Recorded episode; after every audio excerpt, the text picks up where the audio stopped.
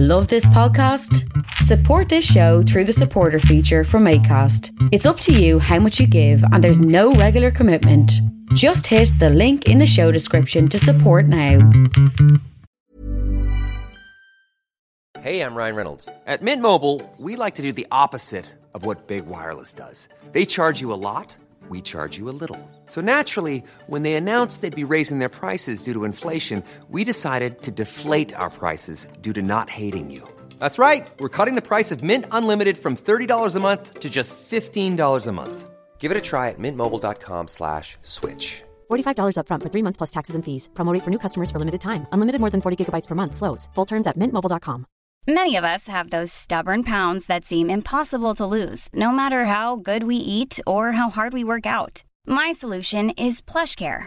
PlushCare is a leading telehealth provider with doctors who are there for you day and night to partner with you in your weight loss journey. They can prescribe FDA-approved weight loss medications like Wegovy and Zepbound for those who qualify. Plus, they accept most insurance plans. To get started, visit plushcare.com slash weight loss. That's plushcare.com slash weight loss.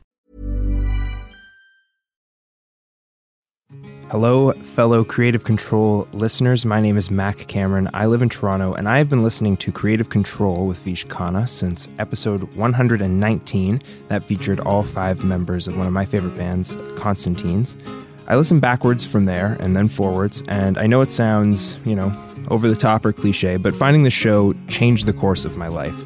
It inspired me to pursue a career in radio and to do what I can to support the arts in my community and across the country. So I give to Creative Control because I feel like I owe the show and Vish uh, for helping me figure out what the hell to do with my life. Beyond that, I give to Creative Control because I think independent media, especially insightful, entertaining, thoughtful, and thorough independent media, is something that is worth paying for. What I appreciate about Creative Control is Vish's ability to treat Canadian artists, or any artist for that matter, with the seriousness and appreciation he would any other artist. His excellent rapport with people like Steve Albini and the members of Fugazi and Stephen Malkmus and others have earned him international appreciation. However, it's his trove of interviews with what I consider to be the most exciting generation of Canadian musicians, conducted out of genuine passion and interest, that makes this show so special. I think it is an archive of some really exciting music that is way, way underreported on and appreciated. That's why I contribute to Creative Control with Vish Khanna, and I hope you will do the same. To make your flexible monthly donation to Creative Control, please visit patreon.com slash creative control today. I'm Vish's wife, and I will love him no matter what you do. And now he has me on the record saying that.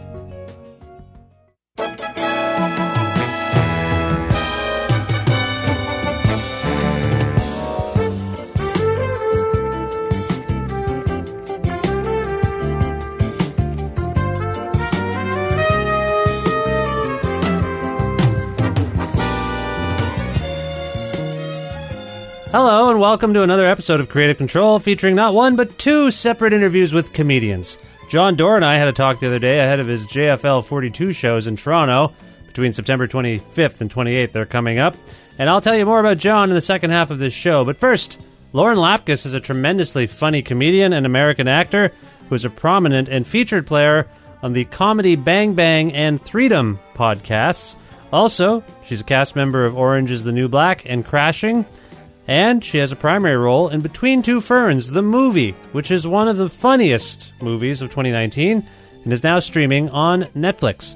During Lauren's recent trip to Toronto for JFL 42, I spent a bit of time with her talking about Between Two Ferns, being starstruck by Keanu Reeves, improvising under the tutelage of Scott Aukerman and with Zach Galifianakis and the rest of the Ferns cast, what's next for her, and more a part of the E1 Podcast Network with the support of listeners like you who subscribe to it and spread the word about it and make flexible monthly donations at patreon.com slash creative control. Plus, in-kind support from CFRU 93.3 FM, Pizza Trocadero, The Bookshelf, and Planet Bean Coffee in Guelph, and Granddad's Donuts in Hamilton. This is the 498th episode of Creative Control, featuring comedians Jon Dore just a little bit later. And right now, Lauren Lapkus with your host, me, Vish Khanna.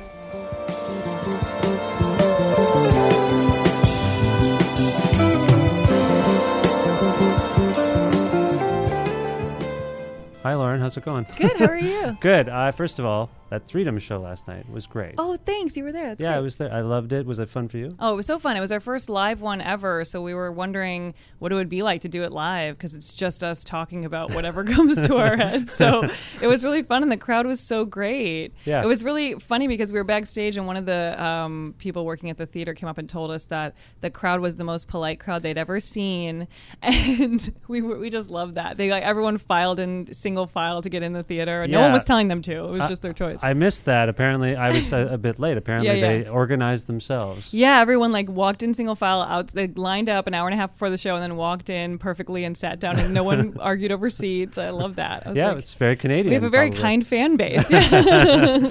So let's talk about Between Two Ferns. Obviously, uh, congrats on this film. It's very, Oh, thank you. funny. Um, I don't think of you as being part of the universe per se. I mean, it's normally Zach and the celebrity. Right. What was it like to enter the Between Two Ferns universe? it was really cool. I mean, I've I, you know I loved all of the the whole web series. Obviously, over the last ten years, I've seen them all and.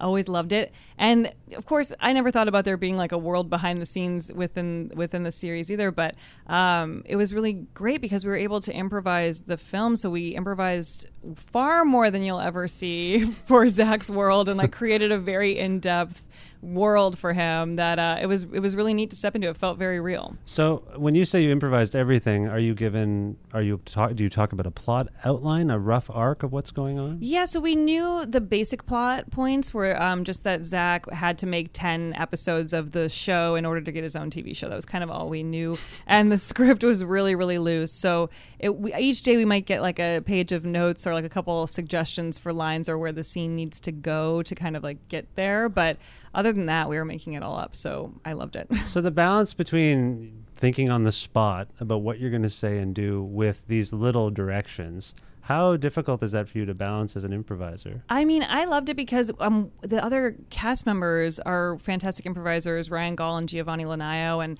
uh, and Zach obviously is hilarious. So we were able to kind of work together and create these scenes. Where and the cool thing was that uh, Scott let us go to so many different places. You know, this the takes might be thirty minutes long, where we would do a full scene that was like thirty minutes of real conversation between these crazy characters, and then it might be cut down to one minute, or you'll never see it in the movie. So we got to really get into it. Is that heartbreaking for you on some level when you see the final cut and you're like, ah, they didn't put that one part in that I really liked? Yeah, on some level, but part of the part of the po- one one positive thing about it is that I have a really short term memory, like a bad short or what is the word? I don't know. I don't even have the I memory can't for remember. how to say. Yeah, exactly. I don't remember. I don't remember what you just said. I forget everything right after we do it, and I mean it's part of like doing improv is staying in the moment and moving past things. So there's a lot of stuff that I just forgot, um, and so it was kind of fun to see it come together and be like, oh yeah, I forgot we even did that scene, or wh- who, when would I say that thing? Oh wow, yeah. Um, but yeah, I think if I if we talk about the scenes that we did that we we got that got cut, I'll be sad. But it's better okay, to yeah. Uh, plus, they might they might come out, right? yeah, yeah. I mean, I would hope I, that'd be very cool if they put together some little, you know, added, deleted scenes or something. Talk of a sequel, perhaps, or a series or something. Yeah. So you've got a rough plot outline. You're improvising, but you have a character. Yes, yes. Are you given? Uh, are you assigned a character with a backstory? Are you making this character? And your character is Carol. Carol, yeah. Yes. So I play Zach, uh, Zach's assistant, and the I basically had like a small description for my character that was like she is, you know, trying to help Zach stay in line. She books all the guests. She, I knew a couple little things about her, but I was able to create her personality and backstory, and her backstory is is dark, so was cool. Is her backstory dark? I'm trying to. You know, it's also it's also fleeting in a Yeah, yeah, way. yeah. I mean, that's what's kind of great. When you say Carol's backstory is dark, can you elaborate upon I that? would like to leave that as a surprise because there's a moment Oh. where she reveals a little bit about her life and what's going on in her life. That's and, true. That's and right. and it's it's really messed up. So it kind of tells you a lot about her that she she ha- can compartmentalize her life really well and just stay with Zach and not think about what's going on. Now, Zach in the meta Zach or whatever, the between two ferns Zach does not seem likable. Uh, Yeah. he's delusional and he's an egomaniac and he's very offensive. Carol likes him though. He has friends who believe in him. I, I don't understand this dynamic. Yeah, I mean, I think they've been working together for so long, and she's the person smoothing things out for him.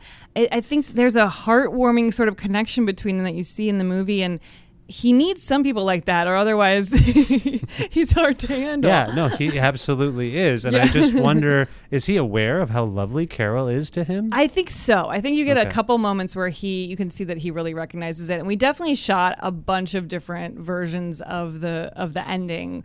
Um, Oh, you did? But yeah, but that you can see that he really cares about her. I think the ending we ended up with shows that too, that he he cares. Yeah. Yeah, he values does. he values her and his employees. So uh, you're are you it was a roughly a 30 day shoot, right? Yeah, yeah. We picked up a few times over the course of the next few months as well, just kind of filling in blanks that Right. they realized as they were editing. after editing, right? Yeah. So you're there for like this. I what I love about Between Two Ferns, or what I used to love about Between Two Ferns was the simplicity, but it seems to be scaling up.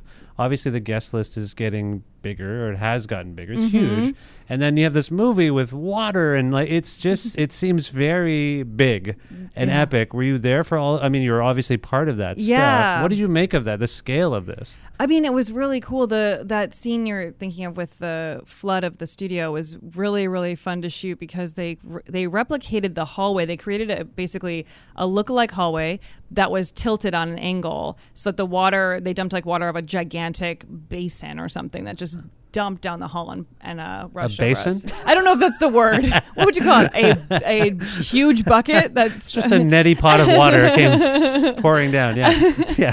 Can a basin be large? I I had a think a storm basin basin, on a street sure, of mine that I lived on that flooded. So I always think of basin as being a gigantic thing that can. I don't know. In my head, a basin is what you would bathe a baby in. Or Okay, something. maybe yeah. So it was more yeah. than that. It Okay, was. it was a lot of water. Could bathe like a hundred babies. Okay. Yeah.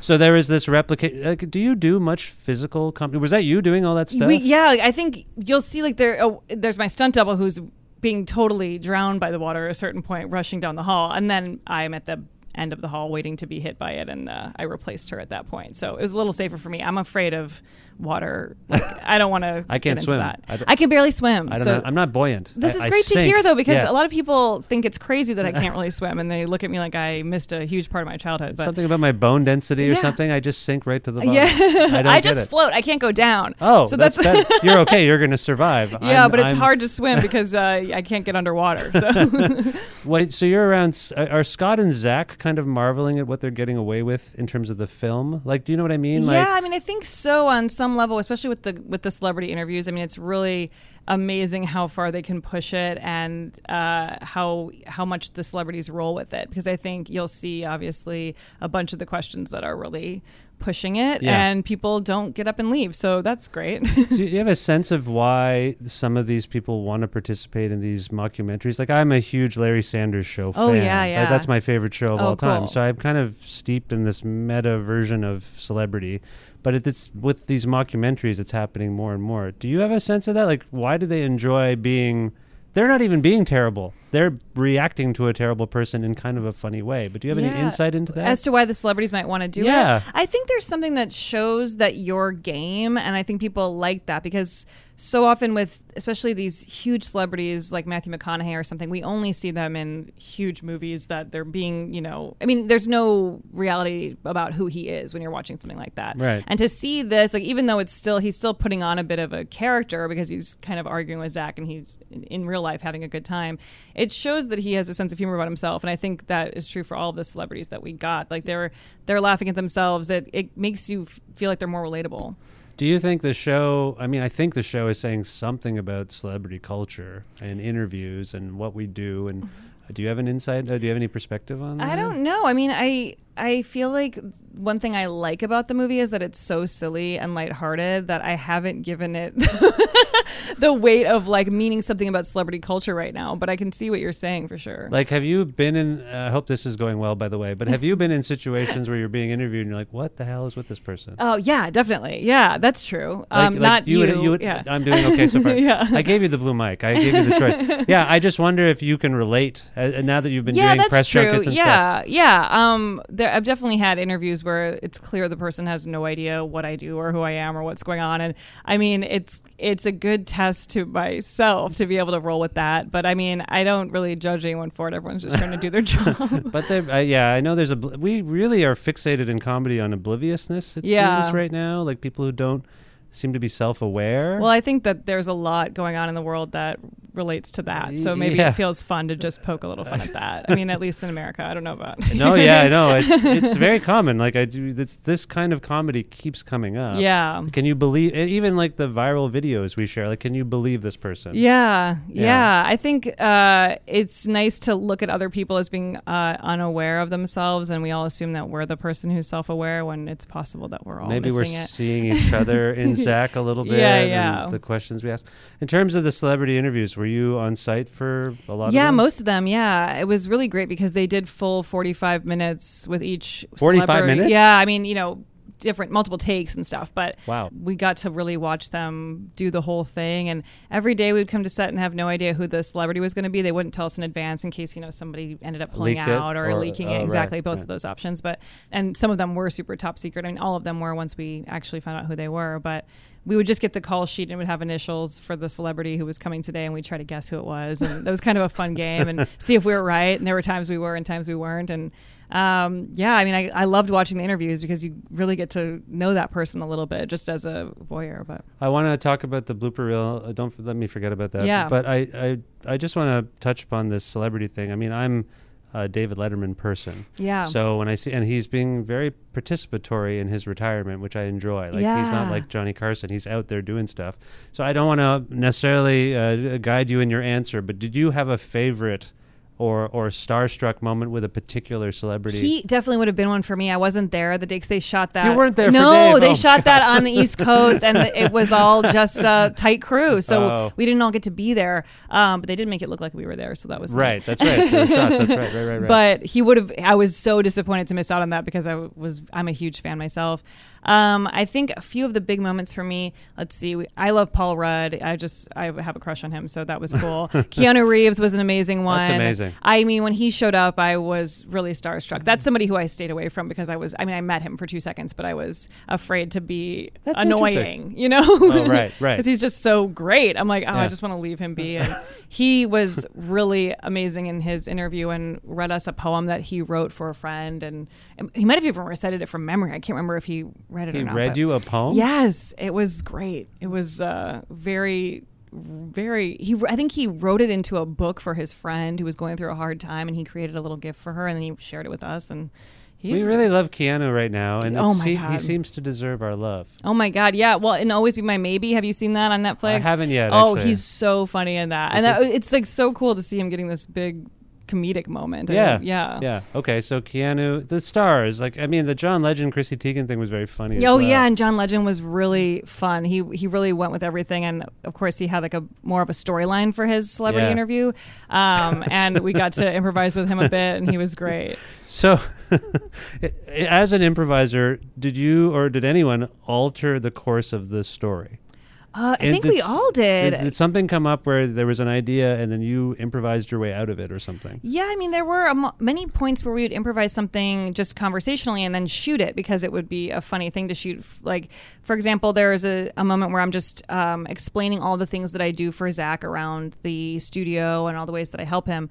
And I improvised that I draw everything out for him each day to show him what his schedule is going to be so Right. that he can figure out how to go through the day. And then we got to shoot me drawing, you know, his schedule for him. And that was really cool because normally in improv on stage, you don't really get that, that, you know, luxury to get to actually see the thing. I was going to ask you about that because you are uh, an improv, like you do podcast improv and you've done stage improv. Was the film improv like that's obviously a different feeling, but what's the distinction for you? for me, I think what I love about it is that you get to fully become the character, like from costume, hair, and makeup, all that stuff, and the sets that we're wor- playing with. It feels so real, and you get to go so much further than you can on stage. In a sense, I mean, on stage you can be anything and do anything because it's the audience is going with you and imagining it. But when you're actually playing with practical objects, it's pretty neat. So what's next for? Uh, we we alluded to the fact that there might be more for this film. Um, I guess that remains to be seen. What's next for you? What are you working on? Yeah, I just shot a Netflix movie with David Spade called The Wrong Missy, and I'm really excited cool. about it. It's wild, and um, yeah, he the plot is basically that he invites the wrong Missy on his work retreat, and it's me, and we went on a bad blind date, and I am uh, not the person he thought he was inviting, and I, I ruin everything for him. So it's really fun. And when's that going to be out? I don't know the release date yet, but Okay. uh, I think 2020. I think. Okay. Yeah. Well, Lauren, I, it's a pleasure to speak with you. And You I- too. I, I hope uh, you know everything goes well with this film, and best of luck with everything. Else. Thank you so much. Thank you. Thanks.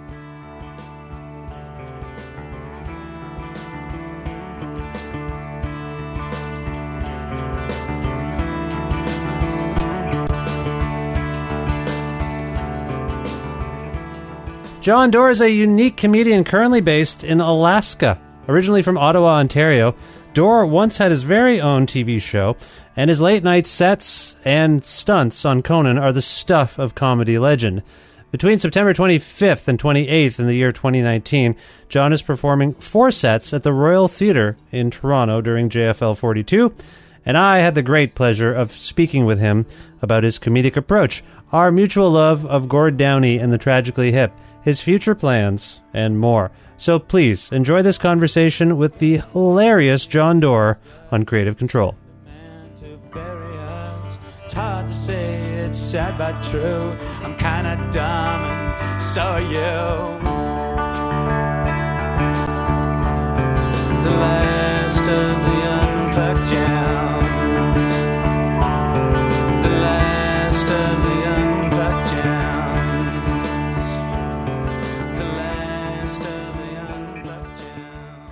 Hi, John. How's it going? It's going well. How you doing? I'm well. I'm well. It's nice to speak with you. First of all, where in the world are you? I am currently in Ottawa, Ontario, Canada, home of the Senators, and um, yeah, couldn't be happier.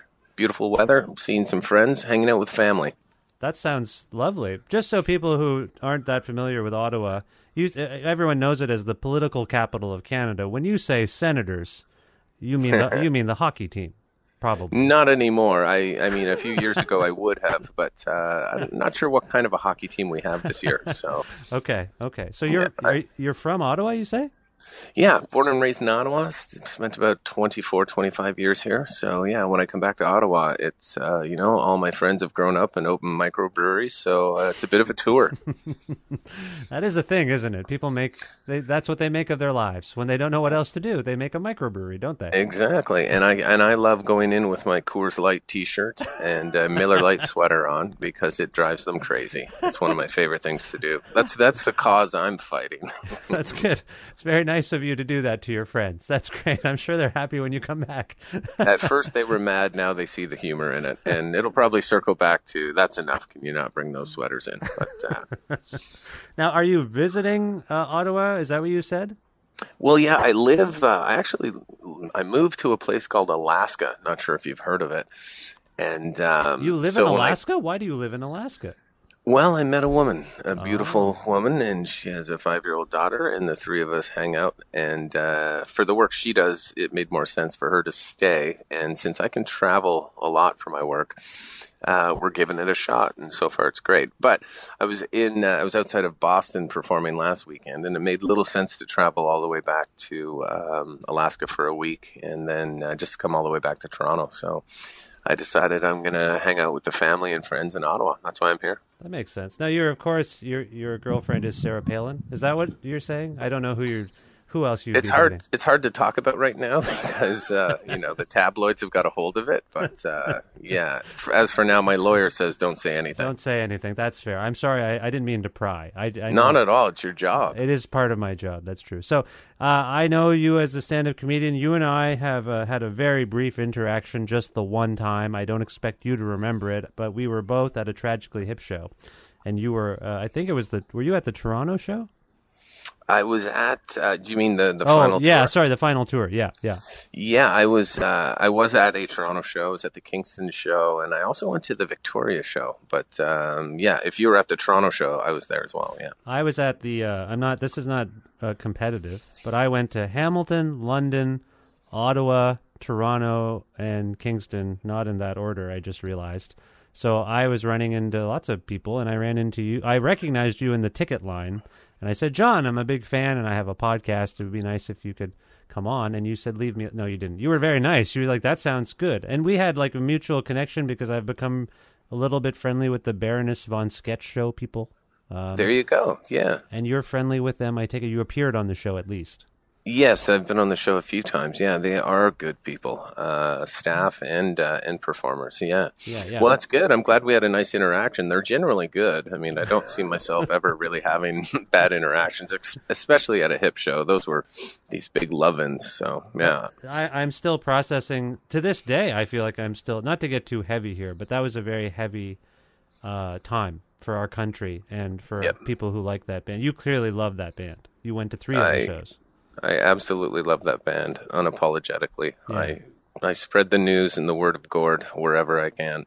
Yeah, no, I that was a very emotional summer. I uh, I had a job and I decided not to do it because I had to go to three of those shows. So yeah, it was important for Canada, important for uh, yeah. I think we'll look back on it and really see how important it was.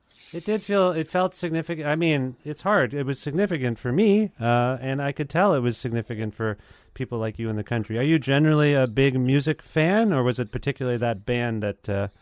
Is that the only band you like, John? It's a weird, weird question. You're a big music guy.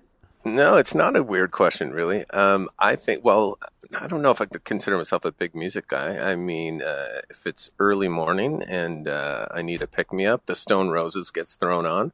So, yeah, I have my go tos, but um, no, the Tragically Hip has a very special spot in my heart. Every relationship I've ever been in, I remember what album came out when, I remember waiting in line, I remember. Um, yeah, I can I, I can document my life, and every nostalgic feeling has a like a smell or a taste or a warmth to it, according to these different albums. So, um, yeah, I mean, you could say obsessed, but I'd say you know reasonably obsessed with the Tragically Hip. But Yeah. yeah, absolutely. Desert Island, just give give me their uh, discography, and I'd be happy.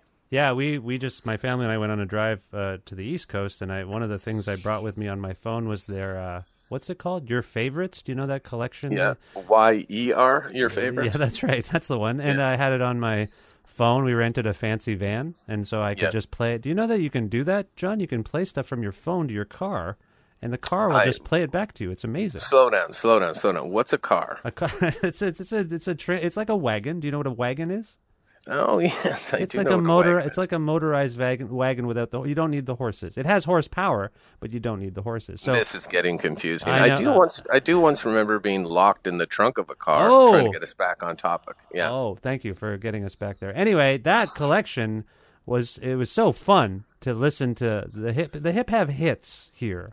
I, I Yeah. a lot of my you know some of my audience is not from Canada, so I'm we're doing a little bit of inside talk here. But I think it's important to talk about that band and what they mean to Canadians. I mean, you're a fellow. You've lived in uh, California, right? You've lived other. You've lived outside of Canada. Yeah, I lived in California for ten years. Yeah. Right. So you you bring Canada with you. You're a emissary of our culture. So you you say you tried to spread the word of the hip. Did the Americans that you spoke to about the hip did they did they understand what you were talking about? Did they understand the appeal? I'd say one out of ten because at one point you share music, and then you have to decide. It's interesting to me. I think the tragically hip we grew up on. At least I did. I grew up on their music at the right time. Um, so I heard up to here in Road Apples, and then finally into Fully Completely. So I grew with those albums at uh, at a formative time in my life. But I feel like the Tragically Hip, when they went on Saturday Night Live in 1995, uh, debuted with Grace 2 Now, unbelievable song, incredible anthem. But if you didn't grow with the Tragically Hip, I wonder if that had a little bit of an effect. So, and Gord being so unique, uh, I don't know. It's kind of interesting. How do you spread the word Yeah. of the Tragically Hip? But I just, uh, I, I let them know there's no argument when it comes to uh, the greatest band on earth. So, Oh, that's that's lovely to hear. I lovely to the hear. beauty of living in the states too, starting in a row, is that uh, I got to see the hip. So I'd come to Canada and I'd see these huge arena shows, and then in the states I got to see, and they work just as hard. Yeah. I got to see them at the Troubadour. Um, I got to see them at House of Blues. I got to see them at so many great little venues, Hmm. and uh, yeah, I felt very lucky. Nice. That's great. That's great. Well, we've had a very earnest talk about the hip, but you are a very Okay. you're very funny. I don't mean to did I was that too weird a segue? I just you're very funny. You're a funny guy and I feel like we've I, I hope I, I haven't made this all about the hip. I hope you're you seem comfortable talking about the I hip. could talk. I, we can continue talking about the hip if you like. I'm I'm game. You went to that Toronto show. I did too. What did what was your favorite of those shows you saw? Uh, the three that you went to. they were all so different. The first that I saw, which was in Victoria, and that was the kickoff tour. Yeah. Uh, it was overwhelming. It was probably a little too intense um, because that was the first time you got to see Gord on stage, how he was handling himself. And for those, Um, for those who don't know, that final tour that the Hip went on was predicated by the fact that Gord had announced he had terminal brain cancer. So and and up until a few months earlier, he was having trouble walking, or singing, and reading, and doing anything. He he had lost so much functionality that it was Mhm. really touch and go whether he could do this tour. And Well, he opted for surgery, which would give him less less of a life expectancy, but a better quality of life. But Yeah. then the damage to his memory and brain could be a little more severe. Yeah. Um, but one thing, and again, what a wonderful symbol. I mean, you can look at this a million different ways, but the way I choose to look at it is um, he knows, and to look death in the face and say, let's hang out with my friends and get on the road and, you know, share this music with the country. Yeah. Um, yeah, pretty beautiful. So the first Absolutely. show in Victoria, I was a little concerned about, you know, how steady is he going to be on those legs, completely forgetting that he's just been through major surgery. I thought that Toronto show we were at was absolutely, it was absolutely breathtaking. It was perfect, Yeah. you know? yeah. In Bobcaygeon, when they sang that night in Toronto, people went nuts. The Grace 2 theme, like everything about it was just beautiful.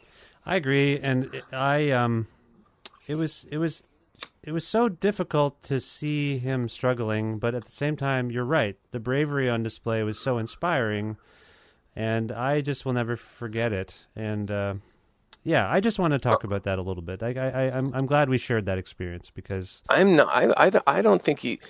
I mean, it was night and day though to see him perform in uh, Victoria and then see that Toronto show. I turned to the person I was with, and I, to each show I brought someone very important to me. And that Toronto show, after he had maybe four or five shows under his belt, I thought, look at this. These guys are back. They can do an entire. They Yeah. can do another ten years of touring. I was I was amazed. Yeah, and a bit in denial, just like me. I when it ended, I, I I remember in Kingston feeling nauseous before the show started. Uh, it felt like such a big. That was a weird feeling in that room for me. Unlike any other show, I like this is it. This is it, and you could feel a, a- a certain different kind of electricity at that final show. Um, and I- don't know if you had that. Like a vis- you mentioned Victoria being feeling a little unsettled. It was a visceral reaction we had to those shows. I think. Well, you don't you don't imagine your your band ever Ryan Reynolds here from Mint Mobile. With the price of just about everything going up during inflation, we thought we'd bring our prices down. So to help us, we brought in a reverse auctioneer, which is apparently a thing. Mint Mobile unlimited premium wireless. Ready to get 30, 30, bit to get 30, bit to get 20, 20, 20, bit to get 20, 20, bit to get 15, 15, 15, 15 just 15 bucks a month. So, Give it a try at mintmobile.com slash switch. $45 upfront for three months plus taxes and fees. Promo for new customers for limited time. Unlimited more than 40 gigabytes per month. Slows. Full terms at mintmobile.com. Many of us have those stubborn pounds that seem impossible to lose, no matter how good we eat or how hard we work out. My solution is PlushCare. PlushCare is a leading telehealth provider with doctors who are there for you day and night to partner with you in your weight loss journey. They can prescribe FDA-approved weight loss medications like Wegovy and Zepbound for those who qualify. Plus, they accept most insurance plans. To get started, visit plushcare.com slash weight loss. That's plushcare.com slash weight loss. you know, stop touring. I mean, you Yeah. just think they can go on, or I'll see them next year, and I'm busy this year. This felt like we better fit them in, Yeah. um, which is a weird thing to say. I don't know. I feel even strange talking about the man in a way, but um, yeah. did you know him that, at that, all? That Kingston. Sorry. Did you? Sorry, I didn't mean to interrupt you. Did you come to know him at all?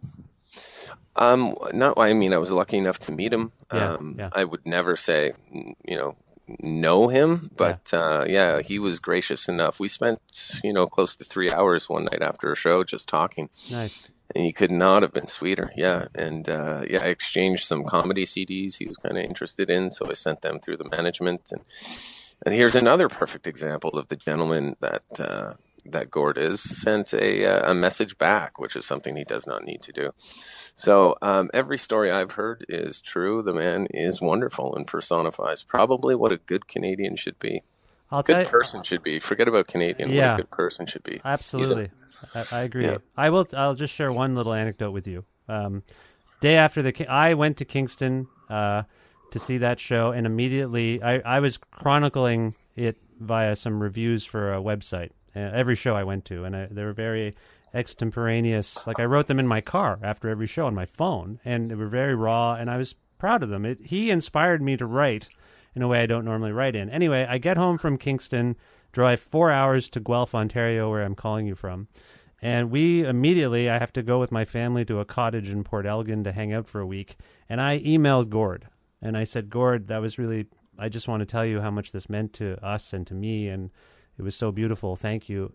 Gord, the next, the, the day after the Kingston show, he wrote me back the loveliest note, thanking me for my words, thanking me for me, making it all about me. I once introduced his solo band at a festival, and as I came off stage, gave him a big warm ovation. He he stopped and he grabbed me by the shoulders and he said, "I'm so happy you're here today." Like that's such a profoundly beautiful thing to hear from someone. And I don't mean to get so schmoopy about this or sappy, but like this- Why? I don't know. I'm I'm I have issues, Jon. This is supposed to be about you and not No, me. no, no, no. But it, it is about it is about me. It's Yeah. about this is a huge part of me. Um, yeah. How beautiful is that? This is such a considerate person, and that's why I think the I'm I'm tearing up right now. Um, that's why I think the world needs to know a little bit more about Gord. He kind of shows you how to live. Yeah, God, absolutely. am I ever romanticizing the idea of him now? But he did. He shows us how to live. He You did. know, he doesn't. He doesn't say too much, but you know, he shows us a lot. Yeah, I, I felt that connection to him since I was a kid. Like you know, first show, big show I ever went to was like another roadside attraction in Markham, Ontario. Uh, the, Wow. that hip Yeah. that hip uh, tour they did in '93, and I was 15. So seeing that at 15 and following that band for as long as I have, it was just, like you, Exactly. deep so part yeah, of we're we're we're about the same age then. Yeah. 93. I'd be a little older, I think. Yeah. 16, 17. I went to yeah, but I remember, yeah, are you kidding me? Another roadside attraction in in Ottawa at the Speedway. Yeah, It was beautiful. Yeah, that's a uh it's a beautiful band, beautiful people, all of them. absolutely, and they cared about their community, which uh, I appreciated as well. It just taught me a lot. So, uh, Jon, how'd you get into comedy? I'm just gonna switch gears here, and you're And- you're and playing. we shift, we shift and You're- turn. Yeah. You're playing uh, JFL 42, which is ostensibly why we're chatting. Uh, and by the way, this has already felt very lovely. So thank you for indulging me in whatever we're we're doing here. But I I I, I know you uh, from your show. I know you you had a TV show, uh, the Jon Dore. What was it called? It was called the Jon Dore. Jon Dore it's called the Jon Dore television show. That's Yeah. right. It's very simple. I couldn't remember the very specific title. And your appearances on Conan uh, as a stand-up are legendary. You know, I I'm a fan of this work of yours, and I'm just curious where it comes from. It sounds like you were raised in Ottawa, but how did you get into comedy? I don't know. That's a great question. I mean, um, there's like how is pretty simple. You walk up on a stage on an open mic night. Yeah, why? Uh, that's probably too big a question. So yeah, we'll stick with how.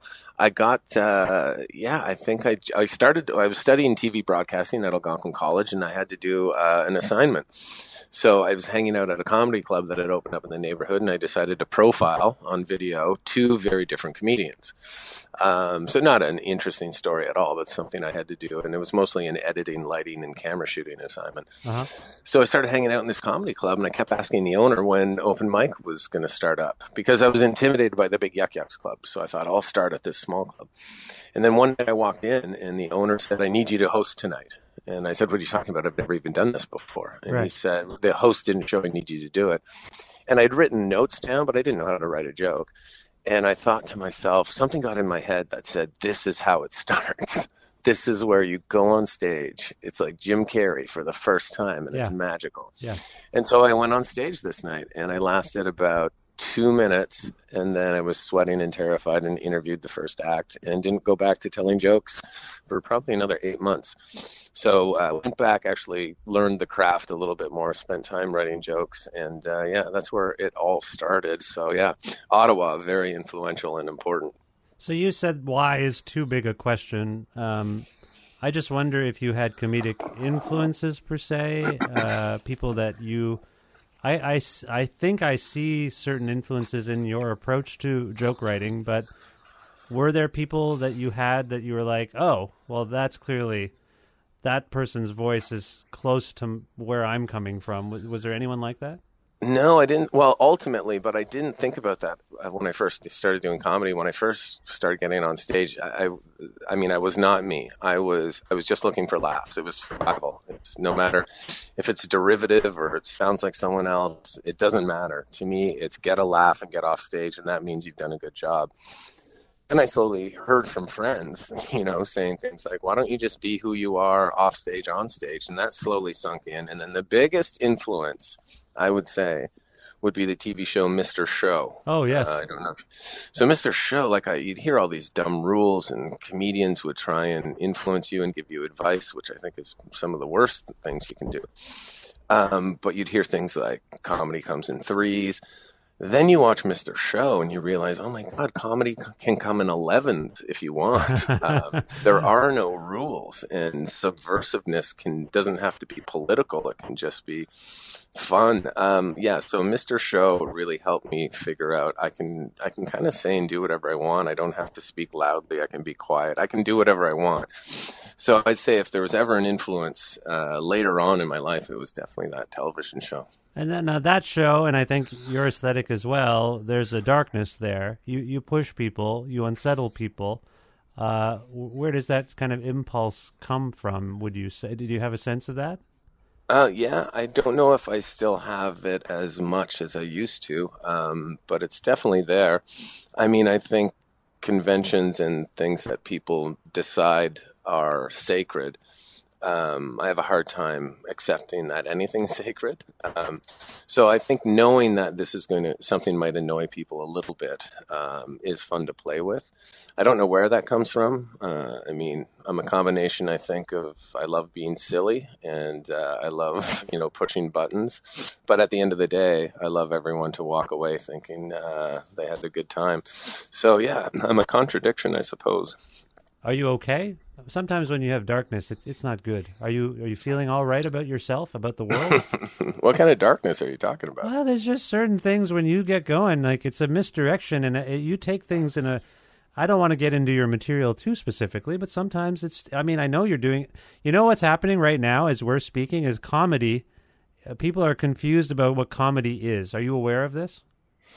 I've read the occasional story, but uh, I I lose interest pretty quickly. It's yeah. a it's a confusing time to like comedy. Well, it's not for me. I am starting to really. Uh, I'm a progressive person.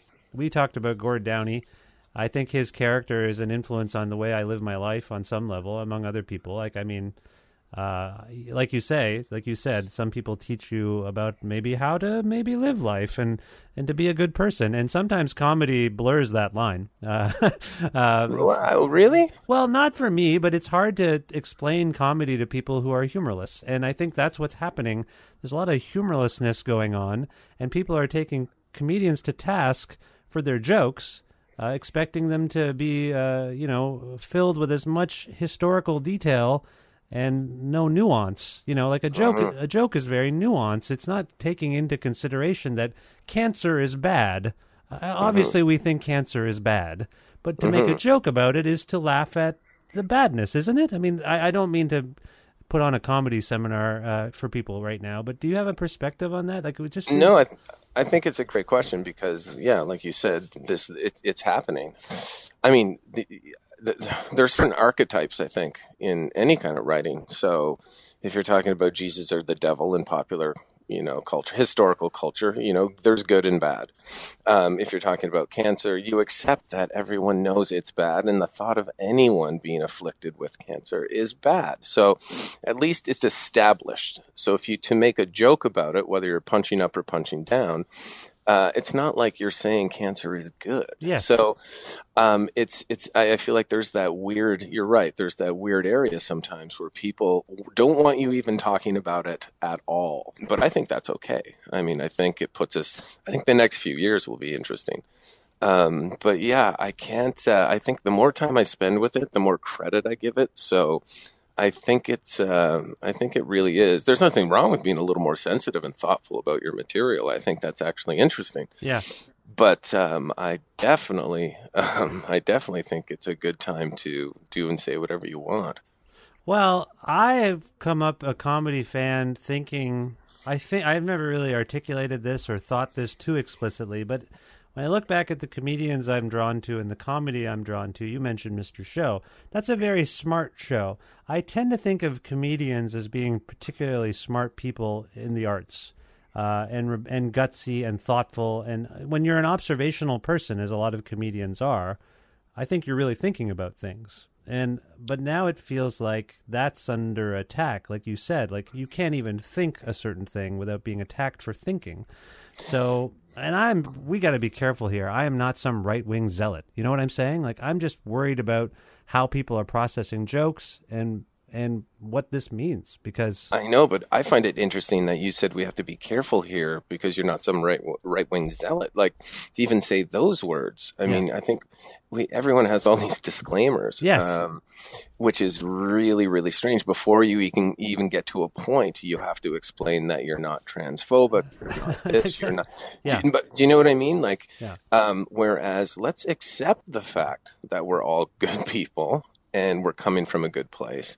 Um, now, if you truly take issue with a joke, it's still a joke. And these are words. I think maybe what you're getting to is that, and what I would worry about too, is just complete censorship of anything. Mm.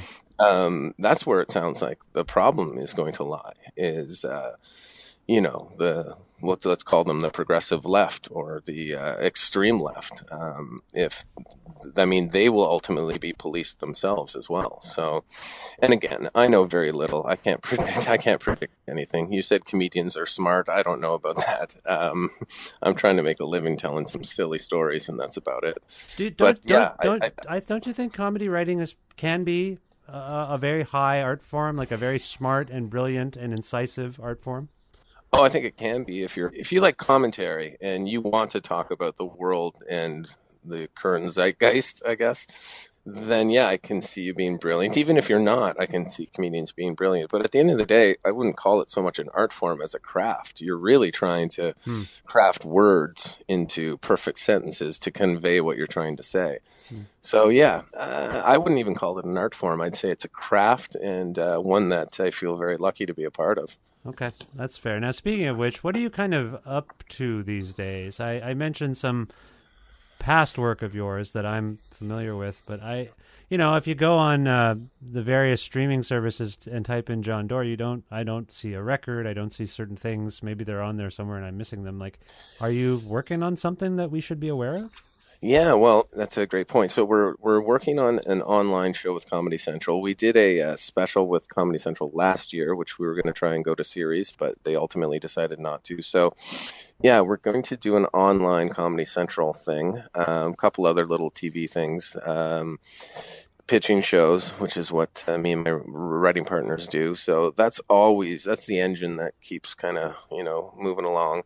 Um, but yeah, specifically when it comes to stand up, uh, I just hosted uh, eight shows at Just for Laughs that will premiere next year. Okay. Um, but uh, no, I'm definitely doing an album this year. Um, I've never done one, so I'm going to throw old jokes, new jokes. Uh, yeah, I'm just going to have a lot of fun recording uh, a couple of shows and putting together an album. My sister runs a uh, a comedy album. Uh, what do I call it? Um, a label?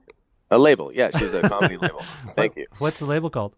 It's called Howl and Roar, and so she took it upon herself. She decided years ago that there women were not represented in uh, stand up, so she started there. And uh, for her first like 10, 12 album releases were uh, were uh, were women, and uh, I think she's done an incredible job. And uh, yeah, it's only going to grow. So I'm going to do my uh, my comedy album with my sister, Howl and Roar. That's great. That's great to hear. I I do think of you as a real performer, as a comedian, like a a visual performer, as well as a, a great joke writer. And you say you've never made an album. I just wondered, does that are you? Do you feel that way? Do you feel like you're a particularly physical performer? Like some of it may not translate as a record, so to speak. Do you know what I mean?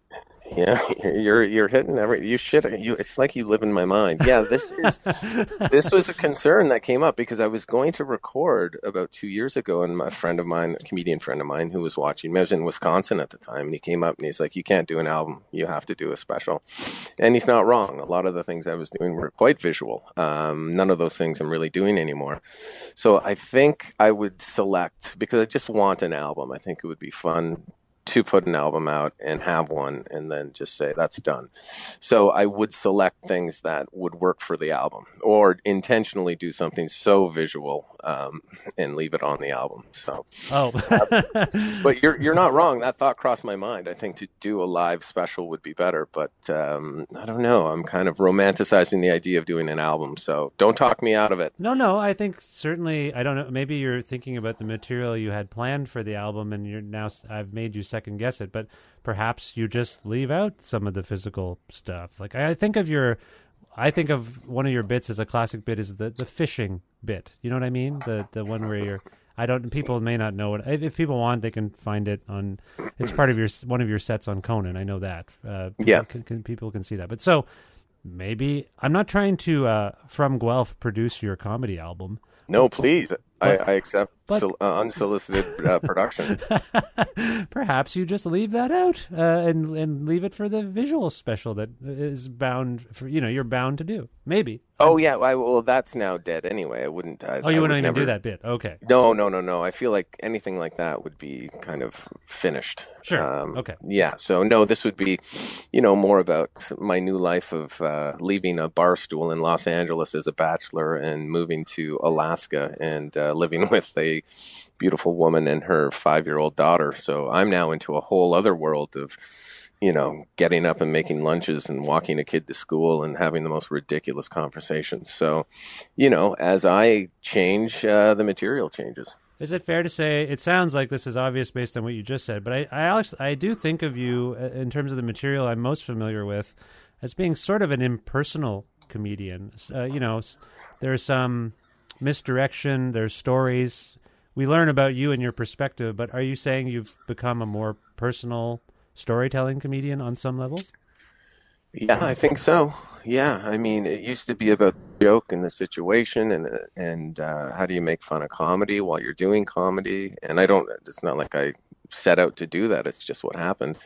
But um, yeah, it's now, mm, I guess, m- melding both worlds a little bit. Um, Right. But it's undeniable that you know I've got this ridiculous five year old that I'm in charge of a lot of the time. I I became a I became a, uh, a parental figure. Um, so it's fun to uh, yeah. You can go to my Instagram and see this kid. She's ridiculous. Yeah, I have two. I have two children, and my Oh, bo- do you? Okay. I have an eight-year-old boy, Levon, and my daughter Ramona is uh, four, and she. Uh, Oh my God. she- Okay, there you go. She's. Uh, my son thinks I'm funny and has seen me try to be funny in public, so now he wants to be funny and tries really hard. But my daughter is just unintentionally hilarious. Like I don't. Oh. I can't even. It's not worth talking about because I I can't do her bits. Her bits are so good that I'm not gonna. You know, you shouldn't do another comedian's bits. But my, I find that they're just funny. They're just funny little people. They're hilarious. I laugh in a way that I never thought was possible. or I just I just assumed that yeah, kids, I get it. And then when you really develop a relationship with a kid and you you know, talk every day and yeah, and you you investigate what I she hates Ivan, right? This 4-year-old that steals her toys. so when you when you investigate, you do an interview about Ivan every day with her. Oh my goodness, it's hilarious. you think she you think she's talking about Osama bin Laden, you know? Yeah, Osama bin Ivan. Yeah, yeah, they have very uh, extreme views of very m- small things. It's interesting. Um, I love it. but yeah. that's their world. Their, their world is small, so the smallest thing is the biggest thing. You know what I mean? It's it is, it's yeah. the way it is. So And okay. it's inspiring too. It's it's just undeniable that something comes out of her mouth or a conversation happens or a situation happens and it's like I gotta write it down. So Yeah. yeah. Um yeah. There's Okay. a little bit of everything going on in, in, in what I'm talking about these days. well, I can't wait to see it. Uh, you're going to be at JFL 42 in Toronto. Uh, do you have other tour plans or uh, anything else we should know? Yeah, I mean, there's uh, uh, Seattle and uh, Vancouver in October. Then I'm coming back to Ottawa for three nights at Yuk Yuk's in November. And I'll be posting a bunch of new dates coming up. There's uh, Portland and Chicago and uh, Philadelphia. But that's all uh, December and then into the new year. But uh, in the short term, yeah, Vancouver and Seattle in October and then back to Ottawa in November. So you say posting these things. Where can people go to learn more about you, John, besides your, your Instagram? Well, I have my website, but I haven't updated it in a while because I feel like I don't know how necessary that is. So I usually just post everything on Instagram at TV's Jon Dore on Instagram and Twitter. Same thing. Okay. A at TVS Jon Dore. J O N D O R E. Okay. Well, John, uh, this was a real pleasure for me. I hope you enjoyed it. I don't. I guess you don't have any recorded bits we can really go out on, can we? Do you have anything that I can play for people? I usually ask, and if you don't, that's fine. I'm just Uh, asking. do, do, do you mean like something online you can grab? yeah, yeah. Well, feel free to grab what you want. There's probably something. Um, I don't know. Yeah, one you can grab something from. Uh, I think that first Conan bit where I talk about uh, sleeping in the sun, falling asleep in the sun. Right. Or, if you want, I'm not sure what kind of access you have. How about the last of the unplugged gems? There you go. Oh well, yeah. I don't know if I can. I I don't know. Well, I could. I could send a message and see if that's cool. We could. You want to go out on the hip? Why not? Well, uh, copyright, but I. Oh no, I meant uh, if if if you had permission, of course. yes, But, of uh, course. Yeah. Sure. Yeah. I'll send. Or why don't you play something from Chappelle's special? I don't know if that's appropriate, Jon. I, on many levels these days, I don't know if that's appropriate. But That uh, was a great special. It was beautiful. yeah, I thought it was funny too. I laughed. when he was talking about uh, when he was talking about um, how the teachers are shepherding the kids into uh, a specific place if there's an active shooter, and he's like, "The active shooter's in the room yeah, it." that's I right. thought that We're was training, absolutely brilliant. Training yeah. the active shooter. There's some. I always think of. We were talking about being insightful and smart, or at least I was. Like the Chris Rock bit about how there should be bullet control instead of gun Yeah. control. Like that's Yeah. such a simple idea.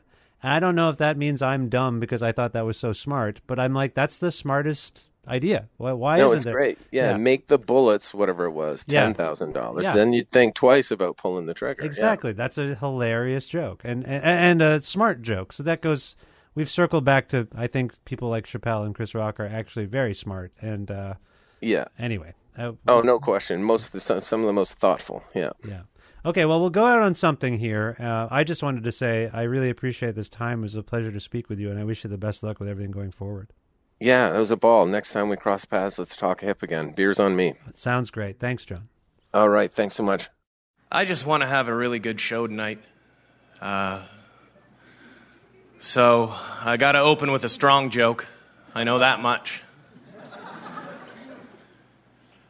So I thought, uh, it's tough. I mean, I thought I'd open by telling you that I just got back from Afghanistan where I was entertaining the troops. Uh, but, but, okay, thank you. But I was performing for the Taliban. So, not going to open with that. Um, what I thought I would, my friends always say, well, Jon, just open with your funniest joke. Well, my funniest joke happens to be extremely racist. So, I think I'll close with it.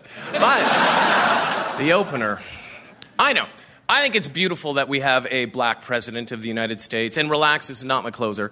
Um, I think it's great. Uh, what's adorable, you know, considering this country's history, the fact that there's a black president is just beautiful. Uh, what's adorable? Sure, yeah. What's adorable is that my little nephew came up to me the other day and said, Uncle Jon, will there ever be a white president in my lifetime? It's cute, right?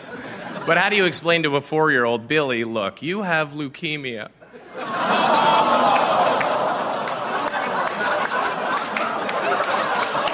Or, or as he calls it, Ukima? Yeah, yeah, he, he's also stupid. Now, uh, it's a risky joke, I know. I, uh, I did that joke on a show once, and a lady came up to me afterwards and said, Hey, great set. I loved your jokes. Oh, thank you. So that happened. Uh, you know. You gotta, be, you gotta be careful with the ladies. You gotta be slick. Like, I know, even if you suspect it, you're never supposed to ask a woman if she is pregnant. so, what I do is I say, hey, looks like someone's put on some weight. Huh? You know, let her tell you if she's pregnant. Don't ruin the surprise. Be a gentleman. A friend of mine came up to me the other day. Do you have friends like that where they just come up to you? Do you know what I mean? Hi. Okay. What? And uh, he said, Hey, dude, if I can get tickets to Metal Fest, do you want to go? And I said, No, I don't like metal. And he said, You don't like metal? You don't like metal?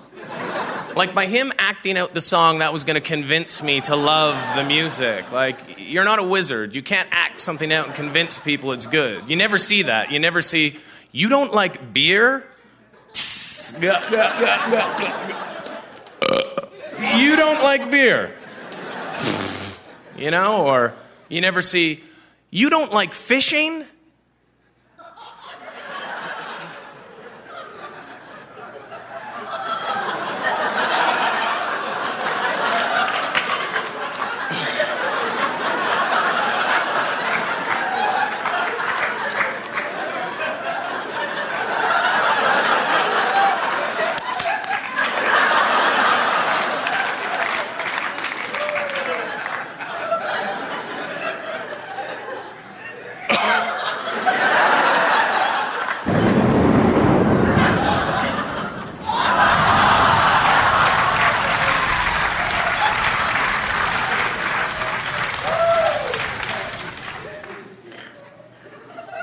Hey, Steve!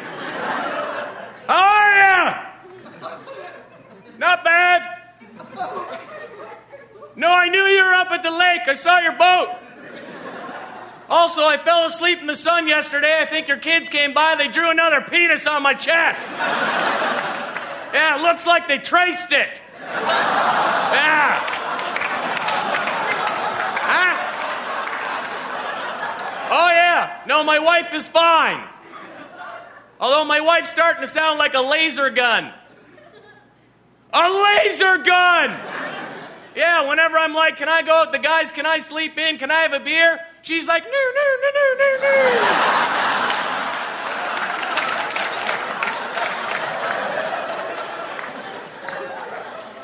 What did you just say about my wife? No, no, no, you don't talk to her that way, all right? We've been through. You son of a bitch! That is my wife. You want to do this? Let's do it right now. You want it?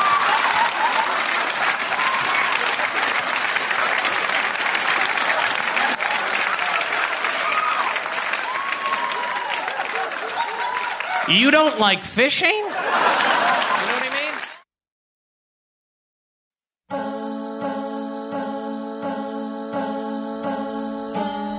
Very, very special thanks to Jon Dore and Lauren Lapkus for their respective appearances on this, the 498th episode of Creative Control, which is part of the E1 podcast network and is available on everything iOS, Android platforms, Spotify, YouTube, Audio Boom. It's everywhere you want to be. If you can't find an episode that you're looking for, or if you want to learn more about me and sign up for my regularly scheduled newsletter, please visit my website, vishkhanna.com, and that is spelled exactly the way it sounds. You can like Creative Control on Facebook, follow the show on Twitter at Vish Creative, or follow me directly at Vish Khanna. You can also listen to a radio show version of Creative Control on Wednesdays at noon Eastern Standard Time around the world at CFRU.ca or on an actual radio at 93.3 FM if you're in or near Guelph. Please visit patreon.com slash creative control to make a flexible monthly donation to keep this podcast going. If you haven't heard, I've added a new $6 tier, which gets you exclusive content from my personal audio archive of interviews uh, that I've conducted over the many years I've been conducting interviews. So $6 and up a month gets you exclusive content a couple of times a month. So I hope you will consider you know, donating to the show. Patreon.com slash creative control for more info about that. Thanks again to Pizza Trocadero, The Bookshelf, and Planet Bean Coffee and Guelph and Granddad's Donuts in Hamilton for their in-kind support for this show. Thanks as always to my friend Jim Guthrie. He lends me music for this show. You can learn more about him at jimguthrie.org. And you, thank you very much for listening to this episode and other episodes of this podcast. Please subscribe to the show if you haven't already, and tell your friends to do the same. And and that is all I can ask. I, I appreciate you listening to the show, and I will talk to you very, very soon. Goodbye for now.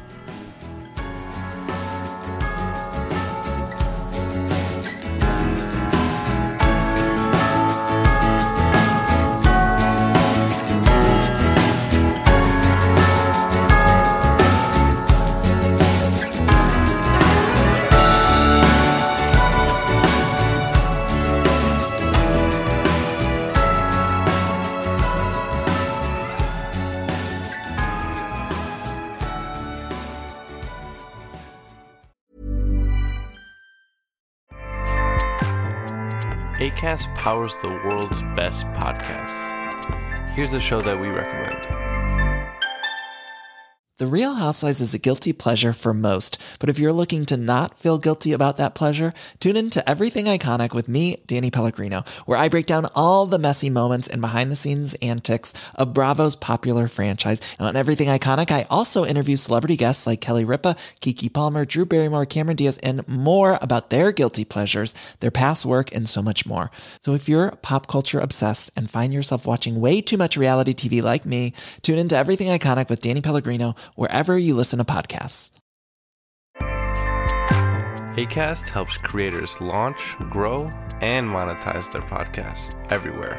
ACAST.com.